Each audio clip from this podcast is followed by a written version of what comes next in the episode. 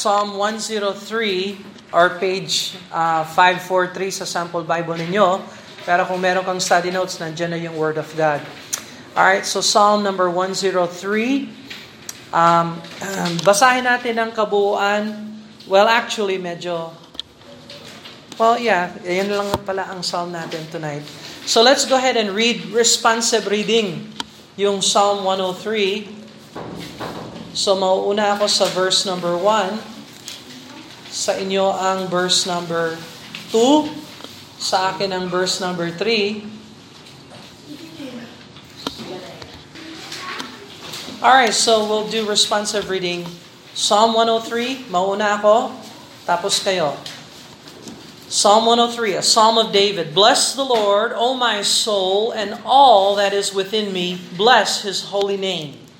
Bless the Lord, O my soul, and forget not all his benefits. Who forgiveth all thine iniquities, who healeth all thy diseases. Who redeemeth thy life from destruction, who crowneth thee with loving kindness and tender mercies. Who satisfies thy mouth with good things, so that thy youth is renewed like the eagles. The Lord executeth righteousness and judgment for all that. He made known his ways unto Moses, his acts unto the children of Israel. The Lord is merciful and gracious, slow to anger, and plenteous in mercy. He will not always chide, neither will he keep his anger forever. He has not dealt with us after our sins, nor rewarded us according to our iniquities. For as the heaven is high above the earth, so great is his mercy toward them that fear him. As far as the east is from the west, so far hath he removed our transgressions from us. Like as a father pitieth his children, so the Lord pitieth them that fear him. For he knoweth our frame, he remembereth that we are dust. As for man, his days are as grass, as a flower of the field, so he flourisheth. For the wind passeth over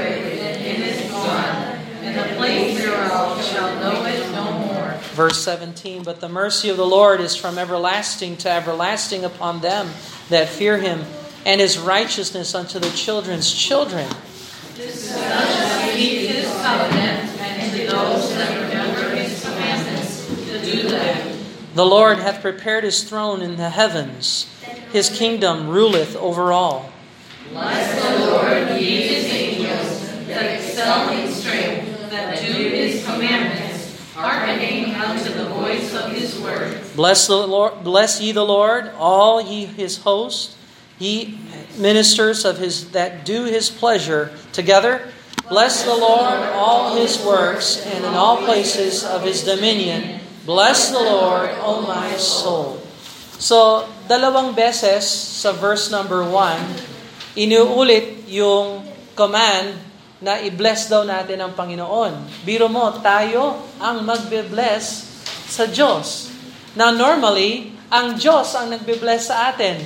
And we ask God to bless us. Pero sa Psalm 103, tayo ang nagbe-bless sa Panginoon. Twice, repeat siya sa verse 1 at saka verse 2. Tingnan mo yung last verses from verse 20 hanggang verse 22.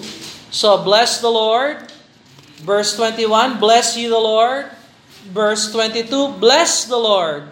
So, tatlong beses na tinatapos ni David itong psalm sa pamamagitan ng pag-uulit ng command na tayo ang dapat na mag-bless sa Diyos. So, ang tawag natin sa poetic device na ito ay inclusio. Sa pag-aaral natin ng Book of Psalms, natuklasan natin pag yung verse 1 at saka verse 2 ay katugma sa last verses ng Psalm, ang tawag natin doon ay inclusio, Latin yon ibig sabihin, envelope, na para tayong isang, um, pag marami kayong mga libro sa bahay, meron kayong tinatawag na bookends. Bumibili kayo ng bookends para yung mga libro hindi sila ma, ma, ma, matumba or whatever, itatayo ninyo yan. Bibili kayo ng bookend dito at saka isa dito. So, ganun yung sound na ito. It is, it is a bookend of us blessing God. So, iniutos sa atin ng Diyos na tayo ang mag-bless sa Kanya. Inaasahan ng Diyos na i-bless natin siya. So, it's okay to say na kung binibless ka ng Diyos, inaasahan ng Diyos na i-bless mo siya. And so, saan natin nakukuha yung karapatan o yung pamamaraan na pwede tayo mag-bless sa Kanya kung hindi una, i-bless tayo muna ng Diyos. So, we can bless God because God blesses us. Now, pansinin mo yung sabi sa verse number 1. A Psalm of David, Bless the Lord, O my soul, and all that is within me. All that is within me. Now, boys, makinig kayo. Kayo ang pumili pumunta dito, ha? Makinig kayong mahusay. All that is within me. Lahat ng nasa sa akin. Alam mo ba, hindi mo pwedeng i-bless ang Diyos gaya ng gusto mong gawin dahil sa kasalanan na nananatili sa ating katawan. O ulitin ko yon. Hindi natin pwedeng i-bless ang Diyos katulad ng gusto talaga natin i-bless siya dahil may hadlang sa katawan natin, sa loob ng pagkatao natin ito yung kasalanan. Dahil ang kasalanan ay malakas, masigla sa katawan natin, hindi natin fully na pwedeng i-bless ang Diyos. Sa kapangyarihan ng laman, wala tayong kapangyarihan para i-bless ang Diyos. So, kung inaasahan ng Diyos na tayo mag-bless sa Kanya, ano ang pwede natin gawin para tulungan tayo ng Diyos na mag-bless sa Kanya? Kailangan umasa tayo sa banal na Espiritu Santo ng Diyos. So, there's your secret ng pagiging Kristiyano. Kung gusto mong mag-bless sa Panginoon, huwag kang umasa sa laman, sa kapangyarihan ng laman. Wala sa loob ng laman natin ang pwedeng magbigay lugod sa Diyos. They that are in the flesh cannot please God, sabi ng Romans chapter 8. So, kung ganon, kailangan umasa tayo sa Holy Spirit ng Panginoon. Lord, sabi ng Bible, all that is within me. Uh, God expects total, complete blessing and surrender from us. Now, pwede ang isang Kristiyano na mag-bless sa Panginoon sa panlabas lamang, pero hindi sa kanyang puso karaniwan sa mga churches, yung mga Kristiyano na nagsisimba, aawit sila ng songs. Siyempre, hindi nila naunawaan kung anong ibig sabihin ng songs. Uh, hindi naman sila tapat sa sinasabi nila. Yung iba, hindi nagbabasa ng Bible. Yung iba, nakalimot na mag-pray. So, kung ganon, yung pagsisimba ay pakitang tao lang. You see? at violation ng salita ng Diyos. Tingnan mo ang Isaiah 29 verse 13. Isaiah chapter 29 verse 13. Page 628 sa Sample Bible, 628. Yung iba, makinig na lang. Mas mabuti kung makinig na lang. Uh, ah, 628 sa Sample Bible. Isaiah 29 and verse number 13. Isaiah 29 verse 13. Tingnan mo ang sabi ng Bible dito. Wherefore the Lord said, For as much as this people draw near me with their mouth, okay? So sa pamamagitan ng bibig, sasabihin natin, mahal ko ang Diyos, iniibig ko ang Diyos, um, nagbe-bless ako sa Panginoon, easy sabihin, pero, and their lips do honor me, but have removed their heart far from me. Kumusta naman yung puso? You see? So, gaya ng napag-aralan natin last week, ang buhay kristyano ay buhay ng panloob na puso. What is your heart like? Kasi, easy na magdamit ng mahusay. Easy na, easy talaga na maligo. Ha? Mga kabataan, ha? easy na mag, mag-ayos ng panlabas. Easy yon ang mahirap, i-control yung puso mo. At isa ilalim sa Panginoon, yung iyong puso. Yun ang mahirap. Yun ang hindi natin kayang gawin sa laman. Pero pwede tayong tulungan ng banal na Espiritu Santo ng Diyos para matupad yung Psalm 103. All that is within me, lahat, hindi lang yung bibig, hindi lang yung labi, kundi pati na rin yung puso. You see? That is where true worship begins. It begins in the heart. Bago pa dumating dito sa church, dapat handa na yung heart. You see? And so, ingatan ninyo yan. Bless His holy name, sabi ng verse 2. Bless the Lord, O my soul. Forget not all His benefits. Ito na naman, isa na namang all. Uh, isa sa mga pag-aaral ng Bible, dapat tinitingnan ninyo yung mga words na repeated. So, bless, repeated siya. All, repeated siya. Sa verse 2, Psalm 103 verse 2, Forget not all His benefits. Huwag kalimutan lahat ng mga benefits at blessings ng Panginoon sa atin. Isa sa mga ginagawa ng demonyo, gusto niya na makalimutan natin ang kabutihan ng Diyos. Nais niya na wag nating alalahanin yung mga gawa ng Panginoon sa buhay natin. So isa sa mga exercise na maganda gawin, lalo na sa bagong taon, ay ilista mo yung mga sagot ng Diyos sa iyong mga pananalangin. Kasi kung meron kang journal ng answer to prayers, pagdating ng kapighatian sa hinaharap, pwede mong makita yung kamay ng Diyos sa iyong nakaraan. At oo nga pala, naalala ko sinagot ng Diyos ito. Ay oo nga pala, sinagot ng Diyos yon. Ay oo nga pala, gumawa ng paraan ng Diyos dito. Yes, i-review ninyo. Huwag kalimutan lahat ng kanyang mga benefits. And that will be spiritual blessings, physical blessings, financial blessings, health blessings, lahat ng mga benefits, lahat. Huwag kalimutan. At lalo na kasi pagdating ng trouble o kahirapan, pagdating ng kahirapan, makakalimutan mo talaga na nandyan pala sa iyo ang Panginoon. You see? And so, una sa kanyang blessing, nilista ni David yung kanyang mga blessing. Tingnan mo yung verse 3. Una sa lahat, sabi ni David, For, who forgiveth all thine iniquities. Lahat ng ayo ng aking mga kasalanan, sabi ni David, pinatawad ng Diyos. Ano yung mga kasalanan ni David na naalala ninyo? What do you remember sa mga pagkakasala ni David? Do you know the life of David? Ano yung mga kasalanan ni David? Adultery, di ba? Okay, so uh, kinuha niya yung asawa ni Uzziah, si Bathsheba. Okay? Ano pa? Yun lang ba? Yung kasalanan ni David? Murder. Dahil sa kanya, napatay yung asawa ni Bathsheba. Okay? Ano ba? What else?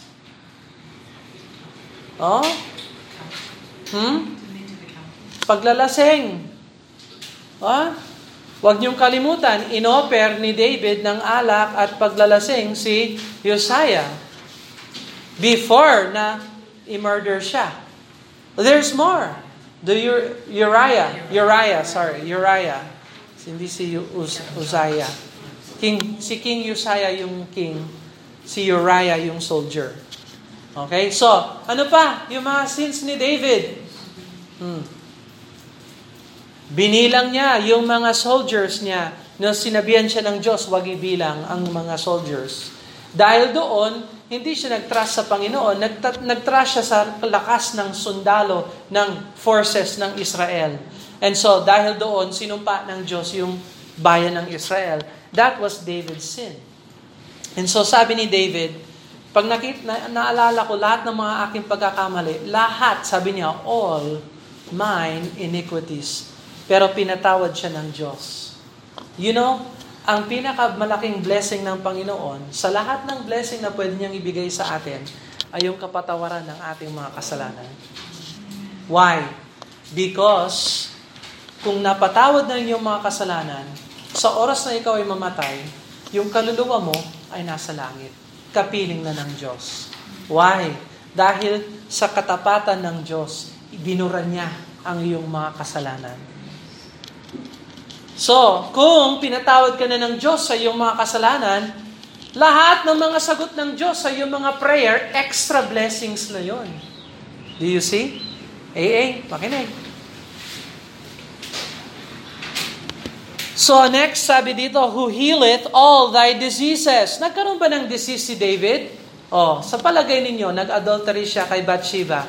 Ano kayang napulot ni David? STD. But God healed him, sabi ng Bible. You see?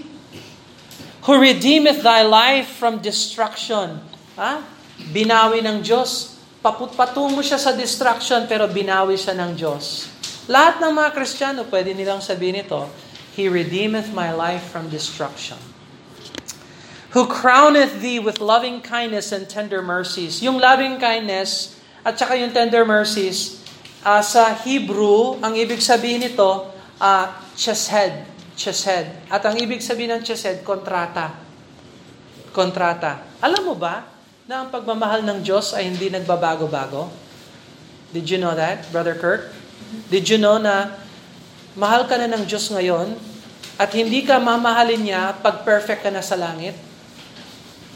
Hindi ka niya sasabi, pagdating mo sa langit, hindi niya sasabihin, ngayon na 100% perfect ka na, glorified ka na, ngayon mamahalin kita forever, sabi ng Diyos. No. Sabi ng Diyos, mahal niya tayo ngayon habang nasa lupa tayo, habang nasa laman tayo, wala pa tayo sa perfection. At pagdating natin sa langit, hindi niya tayo mas mamahalin doon. Dahil ang pagmamahal ng Diyos ay hindi nagbabago. Imagine that. At kontrata yan. That's an agreement between you, between God and you.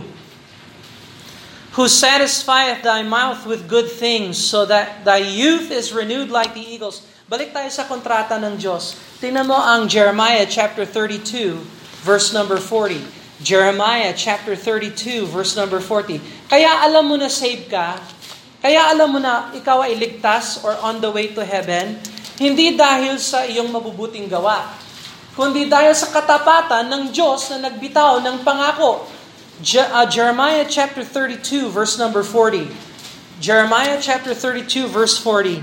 Sabi ng Bible, And I will make an everlasting covenant with them, and I will not turn away from them to do them good.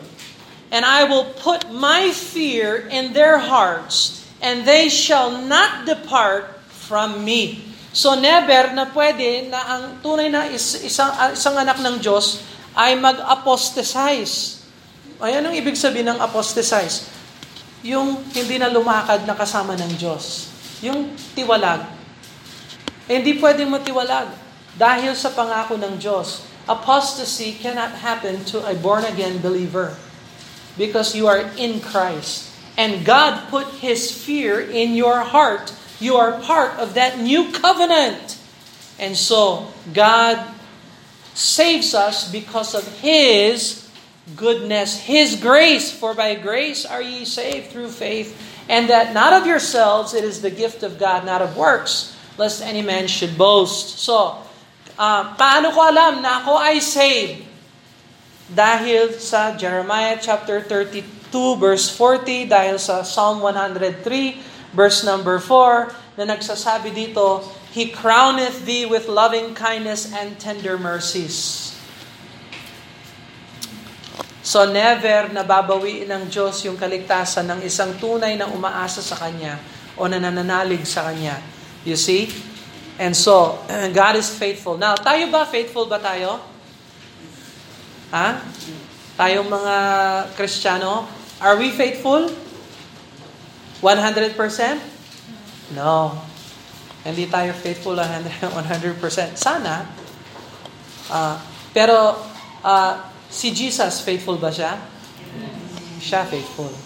So you see, kaya tayo saved, hindi dahil sa sarili natin, kundi dahil kay Jesus Christ. O, tayo ba nagfe-fail ba tayo? Yeah. Eh si Jesus, kailan siya nag-fail? Never. Kaya pag tinanggap mo siya bilang tagapagligtas at niligtas ka niya, hindi ka mawawalan ng kaligtasan even though ikaw ay fail, failure. You see? Dahil sa loving kindness and tender mercies ng Panginoon. Nakakontrata yan. Kung hindi niya pwedeng iligtas ang isang anak ng Diyos na nananalig sa Kanya, hindi siya Diyos. You see? And so, kaya alam ko na ako ay saved dahil si Jesus Christ ay namatay, nilibing, muling nabuhay para sa akin. You see? Hindi dahil ako ay napakagaling o napaka whatever. O ako ay baptist. No? Hindi ako saved dahil ako ay baptist. Yung pagiging baptist ko lang, yung pagsunod ko sa mga utos ng Panginoon. Pero on the basic, niligtas ako ng Diyos dahil sa kanyang pangako, dahil sa kanyang mga salita, dahil siya ay tapat, dahil siya ay namatay, nilibing muling nabuhay para sa akin. And so you see, i-focus ninyo yung attention nyo hindi sa sarili, kundi sa Panginoon.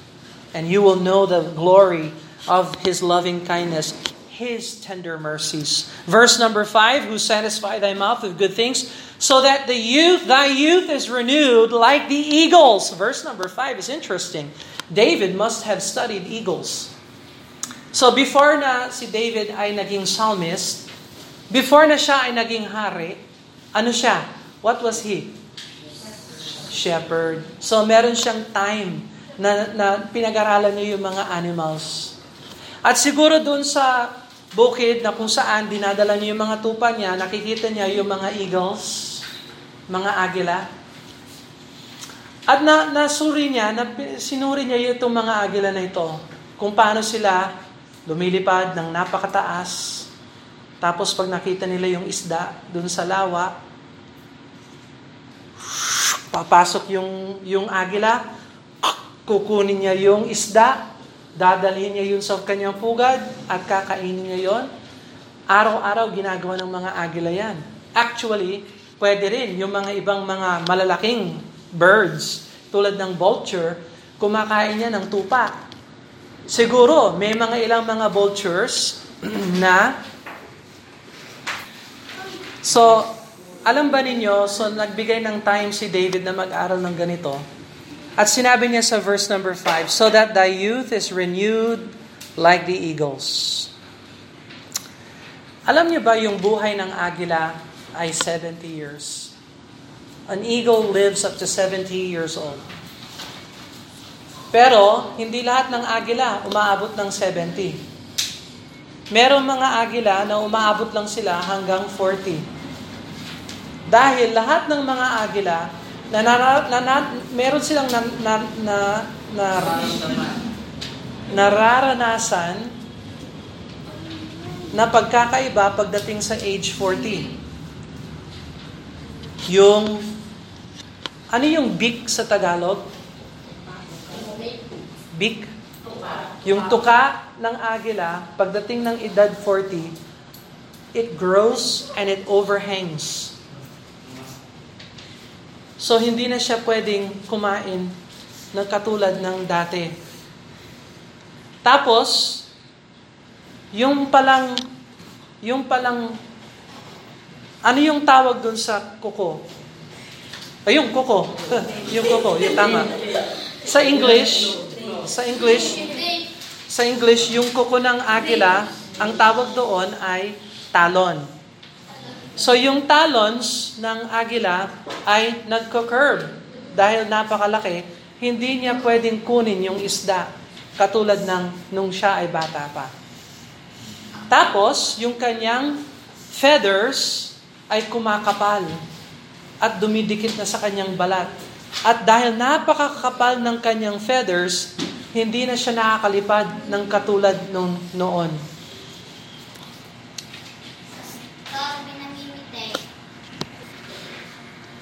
Yung feathers niya ay kumakapal at nagiging mabigat, hindi siya makakalipad ng katulad ng dati.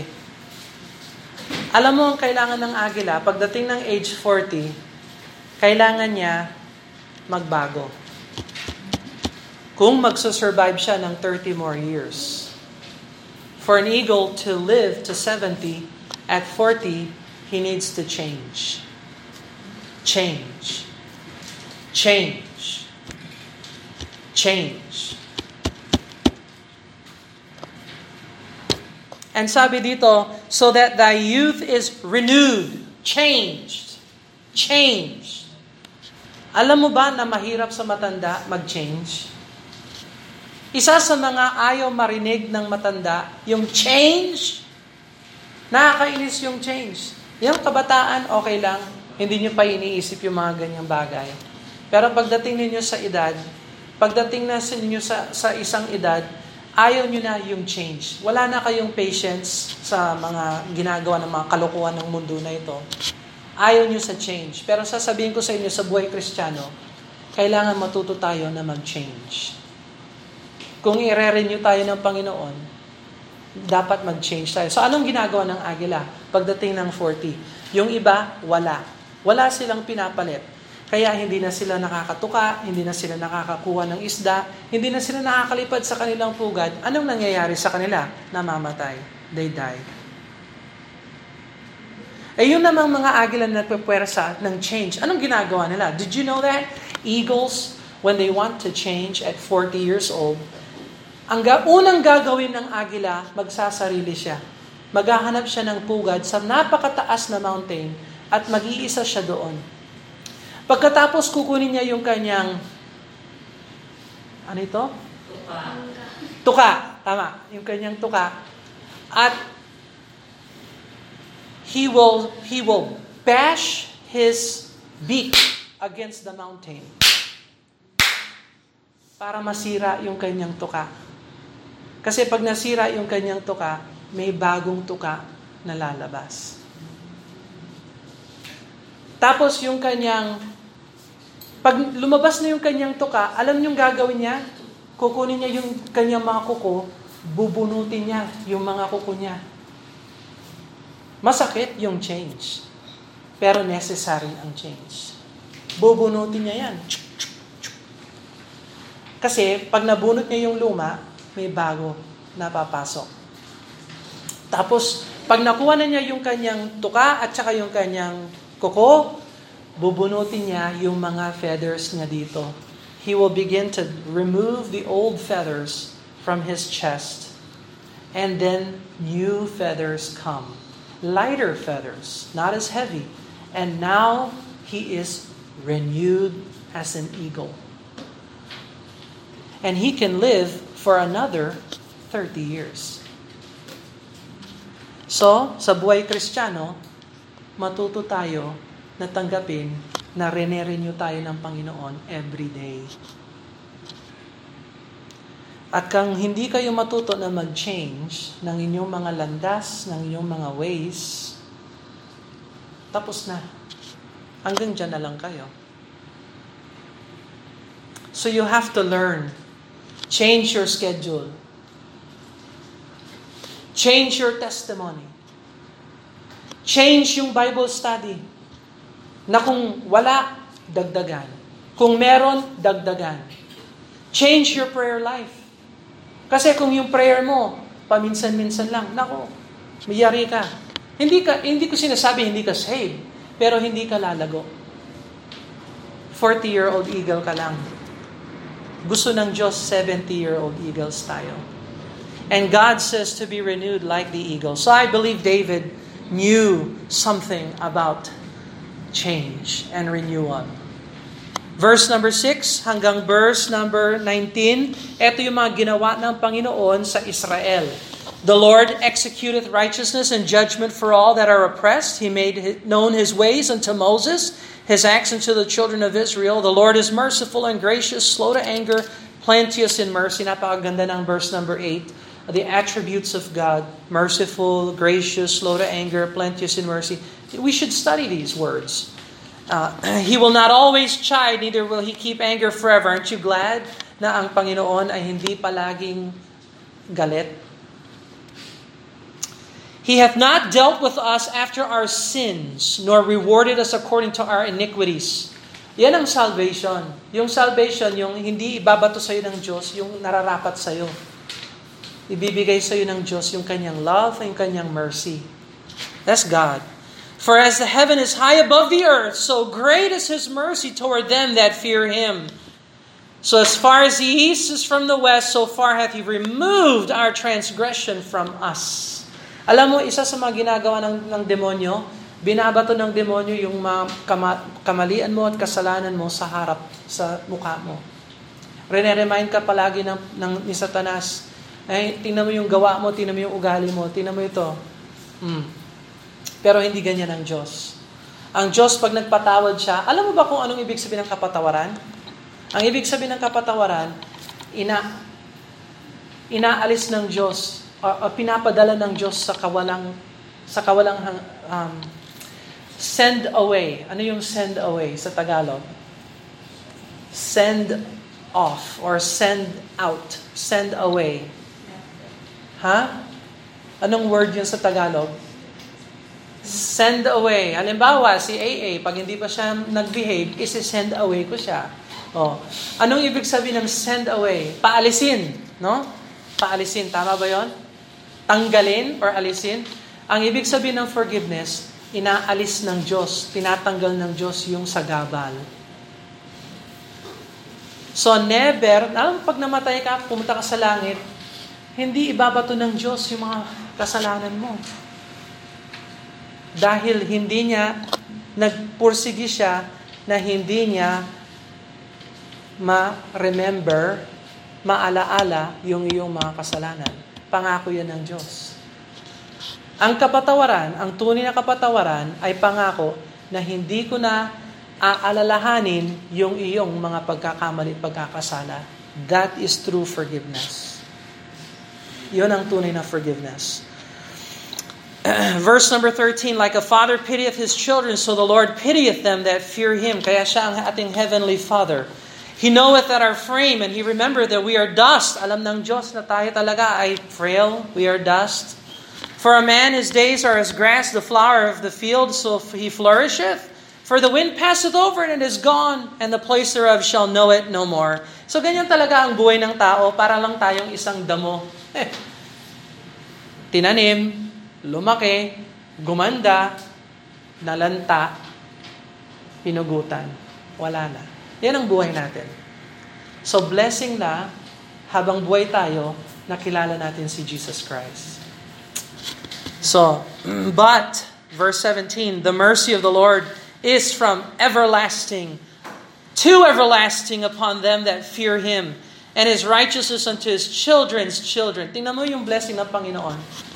Kung ikaw ay magulang, at binigyan ka ng anak ng, ng mga anak, yung blessing na sa'yo ay maaaring maipasa sa inyong mga anak. That's the goodness of God. Hindi ako lumaki sa tahanan ng Kristiyano. Pero yung tahanan na binigay sa akin ng Diyos, sinigurado ko na maging Kristiyano sila. At nawa, balang araw, paglaki nila at magkaroon sila ng pamilya, madala nila yan sa Panginoong Yeso Kristo para magpatuloy yung generational blessings. Imbis na yung generational curses. Hmm. Verse 18, to keep such as his covenant to those that remember his commandments to do them. The Lord hath prepared his throne in the heavens, and his kingdom ruleth over all. Huwag kalimutan, yung trono ng Diyos ay nasa langit, siya ay naghahari doon, at balang araw maghahari din dito sa earth natin. Verse number 20, Bless the Lord, ye His angels. So, pag tumingala naman si David, hindi lang yung mga tao dito dapat mag-bless sa Panginoon, pati rin yung mga anghel sa langit. At alam natin, maraming uri ng mga anghel sa langit. Naalala ba ninyo yung mga types of angels? Merong isang archangel. Sino yung isang, kaya sa isang archangel na binanggit ng Bible? Sino yon? Michael. Tama. Angel siya over anong bansa? Israel. That's right. Guardian angel siya over Israel. Sino kaya yung guardian angel sa Pinas?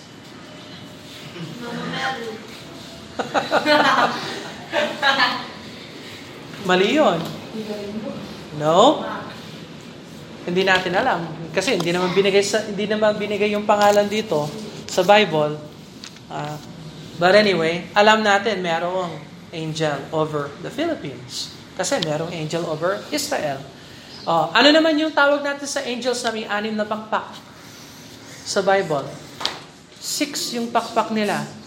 At nagliliyab sila. At sinasabi nila sa trono ng Diyos, Holy, Holy, Holy. Ha? Seraphim. Tama. Very good. Ano naman yung angels na dalawa yung pakpak na nagwagwardya sa trono ng Diyos? Cherubim. That's correct. Ano naman yung tawag natin sa angel na katulad ni Gabriel na nagbibigay ng mensahe galing sa Diyos? Messenger angels. Anong tawag natin doon? What do you call the messenger angels? So you got the seraphims, you got the cherubims. What about the messengers? What do we call them? Like Gabriel, he's a herald angel, a messenger angel. Anong tawag natin? Anong klaseng angel yon? You don't know? The Bible calls them angel. angel. So anong ibig sabihin ng salitang angel? Anong ibig sabihin ng angel? Messenger. Messenger. So every time na makikita mo ang angel sa Bible, sumusulpot sila, sila ay messenger. On assignment sila palagi. So anyway, bless the Lord, ye His angels, that excel in strength to do His commandments, hearkening unto the voice of His word. So tingnan mo, kaya sila binigyan ng pakpak. Kasi dapat palagi silang handa, ready, na sumunod sa utos ng Diyos. Uh, now, hindi tayo angels at hindi tayo magiging angel kahit kailan. Kahit na mamatay tayo, hindi tayo magiging angel. But, dapat handa tayo na maglingkod sa Diyos kung tawagin tayo ng Diyos na maglingkod para sa Kanya. Bless ye the Lord, ye all His, his hosts. Yun namang hosts, yan yung mga halaman, yung mga hayop, yung mga insekto. Lahat ng mga nilalang. Hosts. Now, yung mga hosts ba, sumunod ba sila sa Panginoon? Naalala ninyo sa panahon ng Egypt? Ano yung mga host na ginamit ng Panginoon? Flies? Palaka? Frogs? Grasshopper? Locust? Tama? So, pati yung hailstones? Ha? Ano yung hail? Meron bang hail sa Tagalog? Na, nakaranas na ba kayo ng hailstorm? Walang hailstorm dito sa Pinas. Kasi may... alikabok daw. Hindi. Yung hailstorm, yung imbis na ulan ang pumatak, yelo ang bumabagsak. So naalala niyo sa Egypt, sa isa sa mga araw ng judgment ng Panginoon sa Egypt, gumamit siya ng hail na may halong fire. Parang meteor shower. So lahat yan, sumusunod yan sa utos ng Diyos. Alam mo yung hindi lang sumusunod sa utos ng Diyos? Yung mga tao. Biro mo yung mga insekto marunong sumunod sa Diyos. Yung mga palaka marunong sumunod sa Diyos. Pero tayo, tigas ng ulo. Bless ye the Lord, all ye his hosts, ye ministers of his that do his pleasure. Bless the Lord, all his works, in all places of his dominion. Bless the Lord, O my soul. So kung pwede mong isummarize ang buong aklat ng Psalm, pwede mong makita lahat yan sa Psalm 103. Ganyan katindi ang Psalm na ito. Let us pray. Father in heaven, we thank you, Lord, sa mga natutunan po namin sa Psalm 103, patungkol sa pagig pagiging blessing namin sa inyo, Lord. Nawa hindi lang ito sa aming bibig at sa aming labi, kundi sa aming puso na tunay na kami po ay mag-bless sa inyo, Lord, Matutunan po namin ang ligaya ng pagsamba sa inyo sa Espiritu at katotohanan. At Lord, nawa, yung mga pagpapalit na kailangan namin gawin sa buhay, ay magampanan po namin. Kayo po ang mag-renew sa amin. Katulad ng mga agila. Lord, dikdikin niyo po yung aming mga puso sa bato ng Panginoong Yeso Kristo upang kami po ay magbago. I-bless po ninyo kami alang-alang kay Yeso Kristo. We ask these things in Jesus' name. Amen and amen. God bless you. You are dismissed.